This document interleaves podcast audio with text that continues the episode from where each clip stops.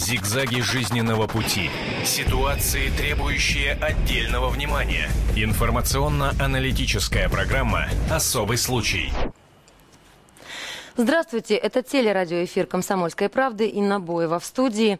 И гости у меня эксперты Никон Белавинец и Романах, духовник движения «За веру и Отечество». Отец Никон, здравствуйте. Добрый и день. Дмитрий Витальевич Сейнов, президент психологического центра «5 да», психолог, коуч, бизнес-тренер. Здравствуйте. Здравствуйте. Э, Темой для нашего обсуждения, для нашей встречи стала трагедия, которая случилась на Селигере. Но я предлагаю, предлагаю нашим телезрителям посмотреть материал, который подготовили наши журналисты, ну а радиослушателям, разумеется, послушать. Потом мы начнем разговаривать на эту тему. Город Осташков Тверской области до сих пор не может оправиться от трагедии, которая произошла в июле на берегу Селигера. Рано утром на мелководье среди плавающего мусора нашли тело ребенка, двухлетней Тани. У малышки было перерезано горло. Девочку убила ее мать, 26-летняя медсестра Инна Овсиенко.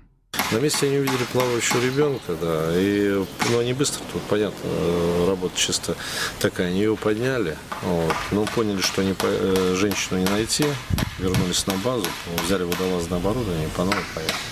А у ребенка были какие-то повреждения на теле? У ребенка, ну, рана была на шее. Перерезано, да? Ну, переезда нету, как говорят э, следователи, колотая рана на шее. Через три часа водолаз обнаружил на дне Селигера мать девочки. Она лежала, скрестив на груди руки, вцепившись в кухонный нож. На поверхности плавала икона, троеручица. Инна Овсиенко перебралась в Осташков вместе с родителями 8 лет назад. Раньше семья жила на Украине. Семья характеризуется с положительной стороны. Каких-либо жалоб, заявлений у соседей к ним, либо у них к соседям никогда не возникало. На каких-либо учетах не состояли. Во время ремонта дома семья нашла старинную икону, троеручицу, которую и обнаружили на месте преступления. После находки девушка с головой окунулась в религию. Все свободное время она проводила или в церквях на коленях, либо с матерью. Но и мирские радости ее не оставляли. Девушка влюбилась и вышла замуж за парня из Брянской области Владимира Овсиенко. Однако после рождения дочери супруги развелись. Жена говорит, «Э, ты развелась, но ты моя жена, и только выйдешь замуж, я тебя убью. А она ранимая, она такая, но она, это не то, это не то, это другое. Ой, боже мой. Она, не буду даже мечтать, чтобы что-то такое делать. Ничего. Она ходила в храм, она молилась, она девушку причащала. Накануне трагедии Инне стало плохо. Поднялась температура, болела голова, распух язык, лицо покрылось сыпью. Вызвали скорую, но врачи отказались забирать девушку в больницу. На тот момент по тому состоянию ее показаний для экстренной госпитализации ЦРБ не было. А чего Если бы, если бы кто-то знал, что там какие-то подводные камни потом будут, В доме Овсиенко нарастало безумие. Инна ходила по комнатам, смотрела на бесчисленные иконы, которыми заставлены все полки, и все повторяла, что скоро умрет. Просила не отдавать дочку экс-мужу. Стоит таз воды, у нее в руках ико- иконка, икона, молитва слов и нож. И она стоит, и, она на нас вот так ляя водой. Из этого тазика, да? Да. Я испугалась так, я испугалась. Что такое Тоти, что такое? И так по, ви- по, ви- с э, тумбочек э, детская, там все ее, там все выбрасывала на купол. Все мокрое, все кругом свет горит, в четыре- и с- смотрим на часы 4 часа ночи. После этого Инна схватила ребенка на руки, выбежала из дома и на берегу Селигера убила дочь, а потом утопилась сама.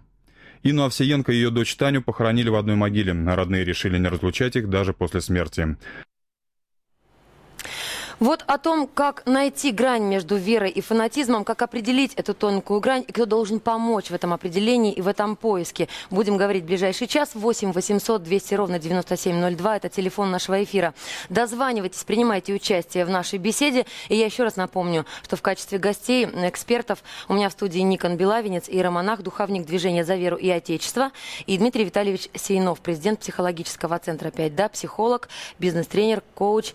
Э, Ну вот, собственно, м, вы послушали материал и ситуация, от которой мы хотим оттолкнуться. Ситуация, к сожалению, не единичная. И, и изредка, периодически в СМИ появляются вот материалы подобного рода, когда э, речь идет как раз-таки о фанатизме, который уже давно перешагнул вот тот барьер, когда это была просто вера, просто вера в Бога, я не знаю, на э, времяпрепровождение в церкви, если я как-то не так буду выражаться, вы мне извините, отец Никон. Э, вот, ну вот, тем не менее, такие ситуации есть. Но мне бы хотелось все-таки отметить, что здесь все-таки э, случай скорее медицинский. И в самом начале было сказано, что э, молодая мать почувствовала себя плохо у ней начались э, явные какие-то признаки быстро развивающейся болезни. И я думаю, что именно вот э, физическая болезнь спровоцировала и вспышку какого-то психического заболевания, которое и привело к вот такому печальному исходу. И э, это, в общем-то, случай, на мой взгляд, довольно спорно относить к какому проявлению религиозного фанатизма.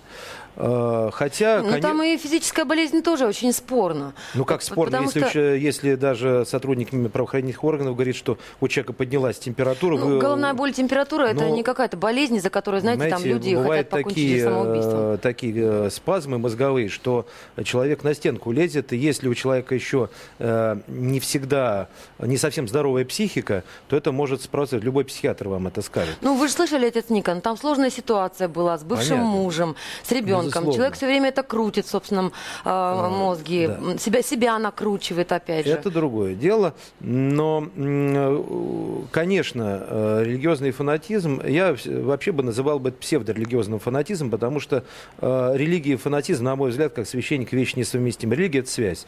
Связь человека с Богом. Когда человек э, реально ощущает присутствие Бога в своей жизни, реально живет церковной жизнью, э, он никогда не будет фанатиком. Э, но очень часто все мы вышли из советского времени, нам хочется э, все и сразу.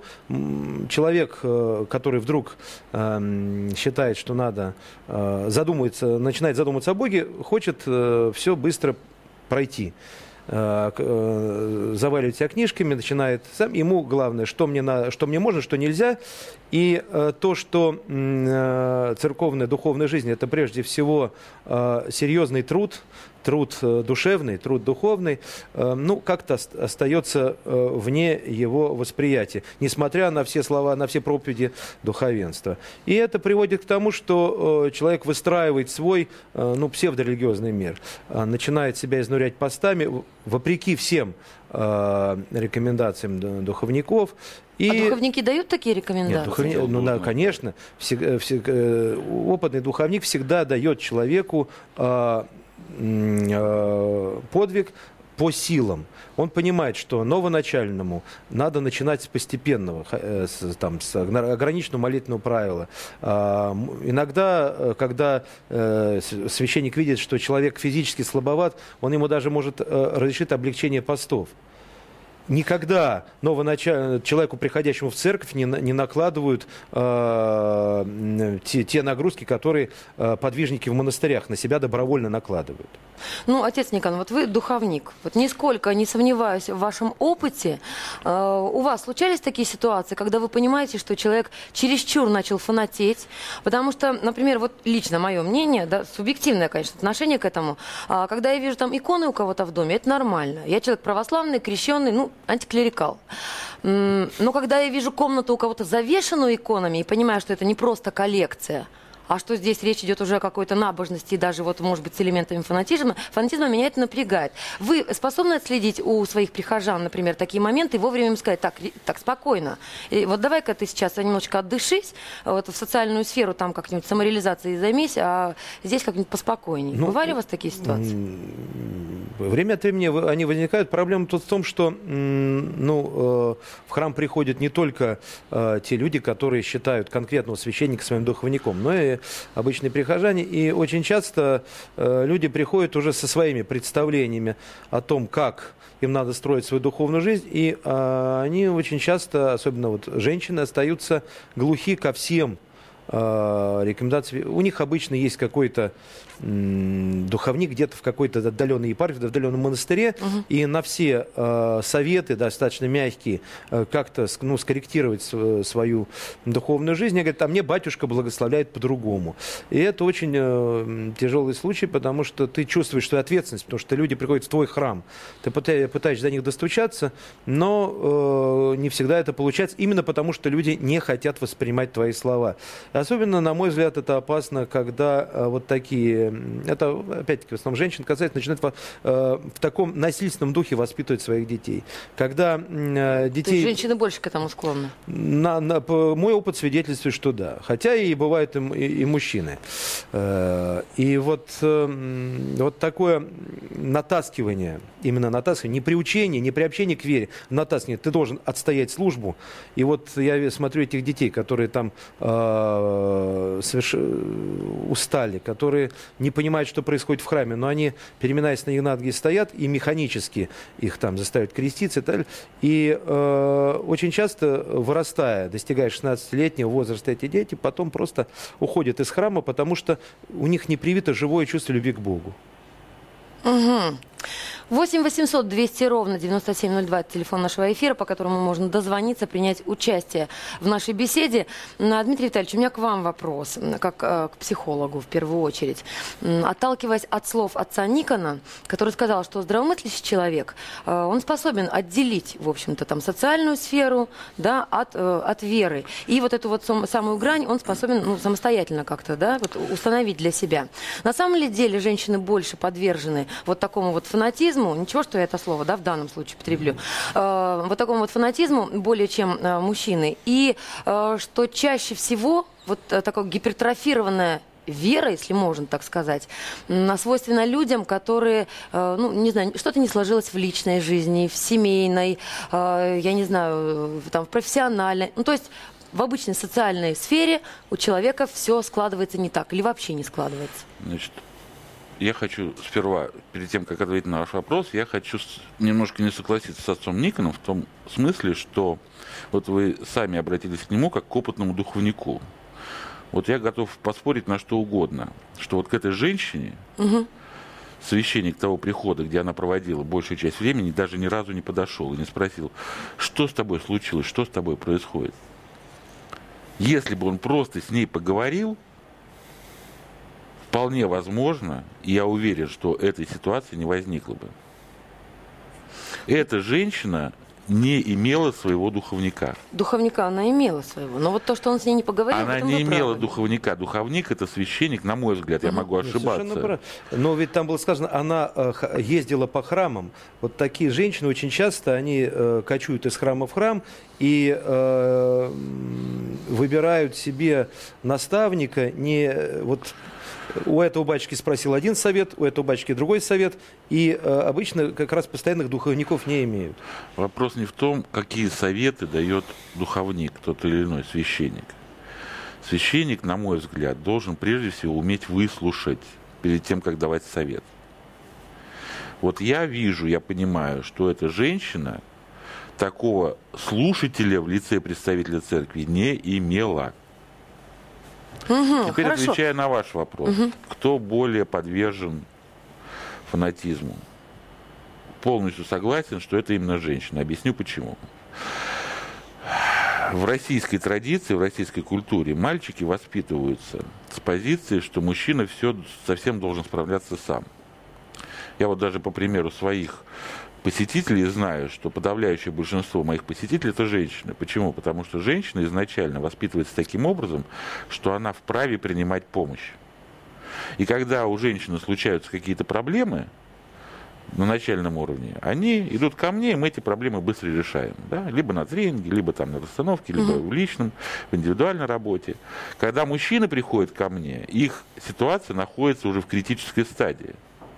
Есть Ни разу мужчина, до да последнего. они до упора считают, что они справятся с ситуацией сами, и когда уже совсем все, вот, все, ложись и умирай, вот тогда они начинают искать выход.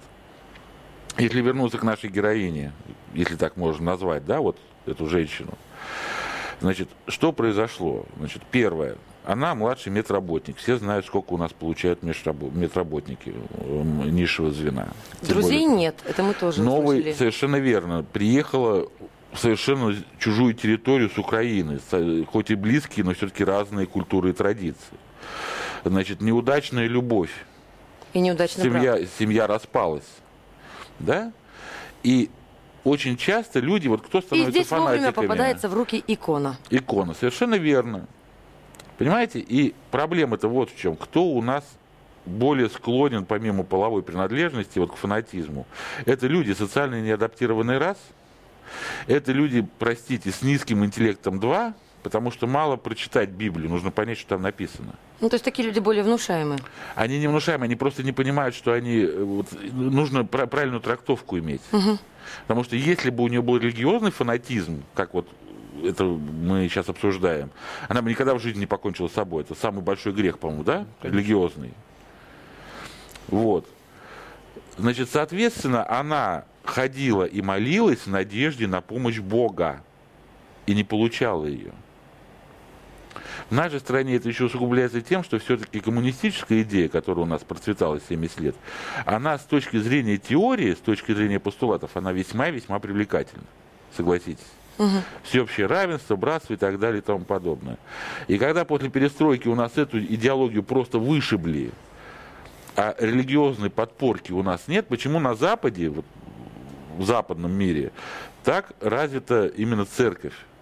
Потому что все-таки западный образ жизни – это, если хотите, поклонение золотому тельцу.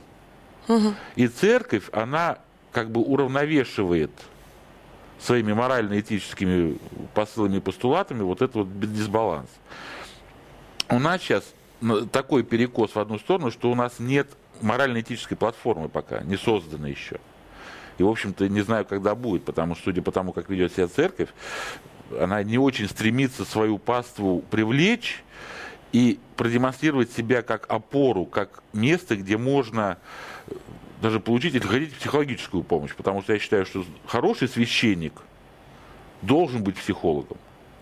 А мне кажется, наоборот, отец Никон, разве ну, церковь не старается привлечь нет, паству? Мне кажется, настолько старается, что даже а, Безусловно. зачастую рады, что вот э, такие вот э, гиперфанаты появляются. Нет.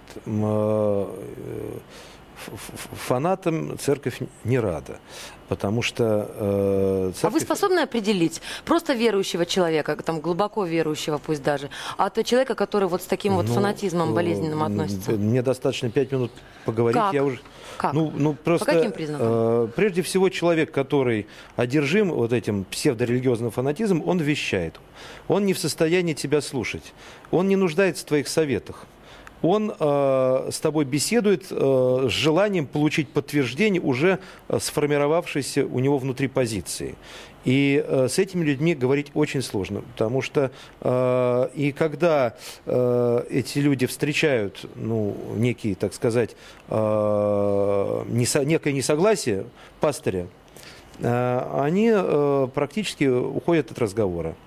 Они просто механически приходит на исповедь, перечисляет свои грехи, не э, впуская священника в свою душу, в свое ну, сердце, и, э, и начинают искать э, э, пастыря, ну, который бы во всем их устраивал, во всем с ними соглашался. Кивал бы. Во всем, да. Это очень... Вот такое состояние, оно часто приводит к духовной прелести. Когда человек считает, что он знает э, сам в чем есть истина. Э, священник э, заблуждается, церковь заблуждается, может и патриарх заблуждаться. И эти люди ищут себе довольно экзотических духовников, очень тоже малообразованных, но которые очень... Или в секты уходят. Такие люди, извините, да. ставлю два слова, угу. такие люди, они приходят не за советом, а за подтверждением своей правоты. Да, да, да, да угу. совершенно верно. Они приходят, у меня тоже такие Увещать, случаи бывают, вот когда человек приходит со, своим, со своей сформировавшейся точки зрения, а когда я ему начинаю объяснять, что он там и там не прав, он говорит, вы ничего не понимаете. Хорошо, отец Ника, на что момент. вы... Простите, я прерву буквально да. минуточку. Вы не забудьте про этот еще один момент. А что вы в таком случае делаете, когда вот вы явно видите, что человек э, вот так себя ведет? То есть такие вот характерные признаки. Ну, э, начинаешь присматриваться к этому человеку. Э, начинаешь э, пытаться найти какую-то щелку в, в его сердце, чтобы и в его сознании, чтобы заронить э, не, некие правильные мысли. Э, тут нужно терпение. Иногда э, удается потихонечку, любовью, терпением скорректировать. Но опять-таки это лишь в том случае, когда хотя бы человек с тобой общается. К сожалению, ну вот э, эти люди очень часто, они э, кочуют из храма в храм, э, здесь батюшка с, с ней, с ней не согласился, она ищет, пока не находит э, того, который говорит, ты молодец, и, э, потому что, к сожалению, есть, э, и об этом говорил еще и покойный святейший патриарх, что есть проблема так называемого младостарчества, когда э, малограмотные, но очень преисполненные собственного величия батюшки начинают формировать вокруг себя круг почитателей, почитательниц, и потому что... Фанаток. В, данном, можно, в данном случае можно сказать, к сожалению, фанаток. И э, ими легко управлять, и э, пастырь на фоне вот таких беспрекословно слушающихся э, овец э, ощущает свое величие и свою незаменимость. Угу. Хорошо. Мы непременно продолжим разговаривать об этом. Вы не забудьте, пожалуйста, Хорошо. Дмитрий Витальевич, да, то, что хотели сказать. А, разовьем эту тему, поговорим о таком фанатизме. Случаи бывали в России. Помните, когда а, массовое было самоубийство, когда люди под землю прятались, уходили. Я напомню нашим телезрителям и радиослушателям Дмитрий Витальевич Сейнов, президент психологического центра 5Да, психолог, и Никон Белавинец, иеромонах, духовник движения «За веру и Отечество». А, разговариваем о ситуации, которая произошла в Твери. Э, ситуация, которая была, которая случилась на фоне веры и фанатизма. Не переключайтесь. Об этом нельзя не говорить. Особый случай. Мы продолжаем наш телерадиоэфир. Это «Комсомольская правда» и Боева в студии по-прежнему эксперты. Со мной Дмитрий Витальевич Сиинов, президент психологического центра 5Да, психолог, коуч, бизнес-тренер и Никон Белавинец, иеромонах, духовник движения «За веру и Отечество». Продолжаем разговаривать о э, грани между верой и фанатизмом, как найти эту грань, кто должен помочь в поисках этой самой грани – оттолкнулись от истории, от трагичной истории, которая произошла на Селигере, где молодая женщина а, убила собственного двухлетнего ребенка и м, утопилась сама. А, ситуация трагичная. Вот пытаемся с экспертами выяснить, кто в этом виноват, не виноват. А, социальная ли сфера, сама ли женщина, родители, которые не доглядели, или, может быть, духовник, который вовремя не увидел вот, этот, вот эту перешагнувшую за грань веры м, степень уже нездорового фанатизма. 8 800 ровно 200 9702 телефон нашей студии, дозванивайтесь, рассказывайте свои истории. Ходите ли вы в церковь? Почему ходите? Как часто? А может быть, у вас есть знакомые, которые тоже с подобным фанатизмом или с пугающим, возможно, вас или окружающих фанатизмом относятся к вере. 8 800 200 ровно 9702. Так вот, давайте теперь я вам задам этот вопрос, Дмитрий Витальевич, э, который до этого задавал отцу Никону. Э, возможно ли определить человека, который уже не просто верующий, или глубоко верующий, да, как я сказала, а уже вот, вот за той самой гранью находится, когда ему нужна помощь, возможно, психолога. Не, не, не, не. Секундочку, вот очень важный момент, я вынужден людей. вас перебить. Вы сейчас поставили вопрос таким образом, что зритель может подумать, что сперва человек становится верующим, потом глубоко верующим, а потом фанатиком. Это не так совершенно. То есть бывает, что уже человек становится, человек, человек может быть фанатиком, Потом он может стать верующим, а потом особо э, там, да. Э, глубоко Совершенно верующим. Верно. Одно, это непоследовательно, а это как разные может пути. неверующий стать фанатиком? Очень просто. Так он так и становится, вы понимаете? Вот как определить, отличить фанатика от э, верующего человека? Фанатик войдет в храм хмурый, с печалью на лице, и выйдет с печалью на лице.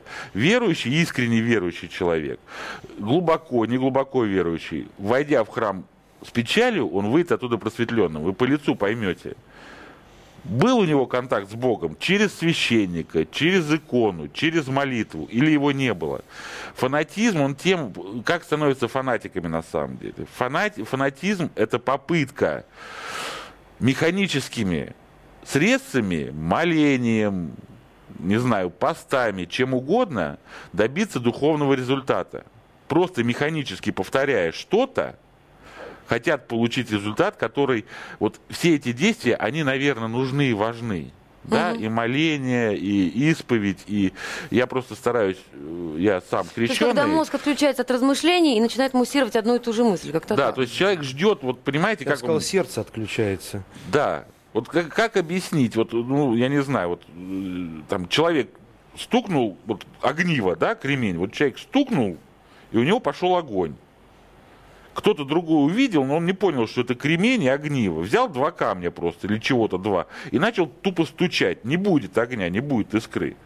Вот здесь то же самое. Для того, чтобы, коли мы уже говорим о религиозных вещах здесь, э, э, для того, чтобы действительно стать верующим человеком, нужна помощь. Ты не можешь самостоятельно стать верующим человеком.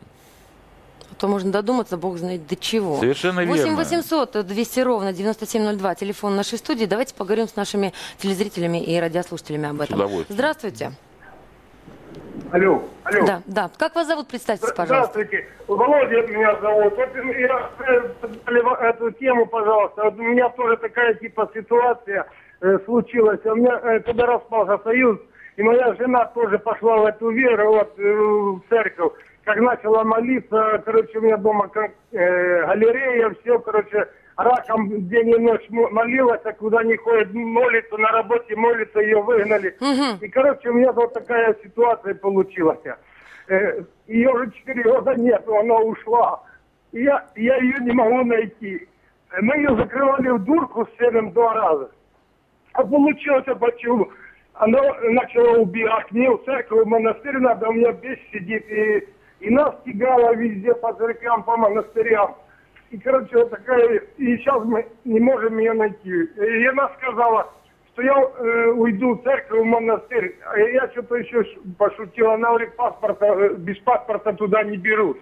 И вот э, никаких данных, ничего. Вот я, мы хотели ее найти, и никак не можем найти никаких данных. Вот, Скажите, скажите, монастырям. простите, я вас Не- перебью. не- нету. А как, как быстро вы поняли, что вот э, с супругой не все в порядке, что ей нужна помощь? Как быстро спохватились? Мы не, не- нет, нет, нет, это не все сразу произошло. Еще когда распался Союз, она начала ходить по э, церквам, монастырям. Ну вот она где-то в Москов, Москва, Московская область, она где-то вот по церквям, монастырям ходила везде. Даже потом уже началось у нее э, крыша ехать, э, с метро не может э, вы- выйти. Я говорю, где ты ходил? Вот я в метро не могла э, попасть. И, короче, вот такой Короче, мне так, э, мы ее закрывали в Московской области. То понятно, понятно. Спасибо больше- вам большое за ваш звонок. В милицию-то вы обращались?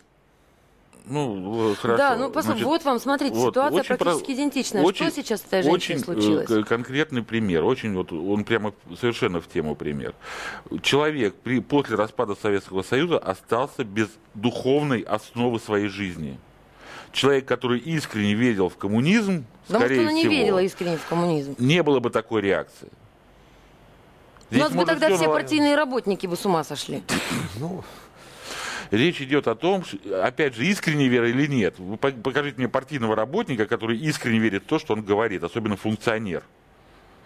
Ну вот, а попробуйте предположить. Смотрите, вот здесь, вот и отец Никон, тоже к вам вопрос. Вот э, такая ситуация. Смотрите, там э, супруг практически в судорогах бьется. И разыскивали женщину, и пытались ее прятать. э, Мне кажется, что тут э, э, и огромная ответственность лежит на супруге.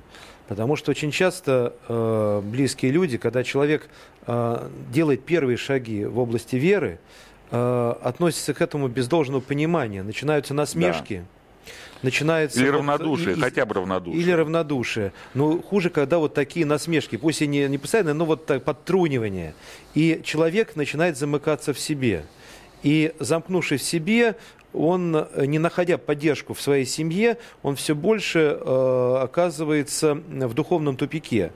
И э, опять-таки начинает механически. Ему хочется э, получить э, поддержку в своей вере, а силы интеллектуальных и духовных для того, чтобы понять, как правильно надо э, делать шаги в, э, внутри Дмитрий церкви. Витальевич, ну вы-то как психолог со мной согласитесь, когда человек был вменяемый, там даже, возможно, партийным работником, а потом вдруг начинает вот что-то такое задвигать, простите меня за выражение, в семье, к этому в любом случае отнесутся с недоверием и шутками.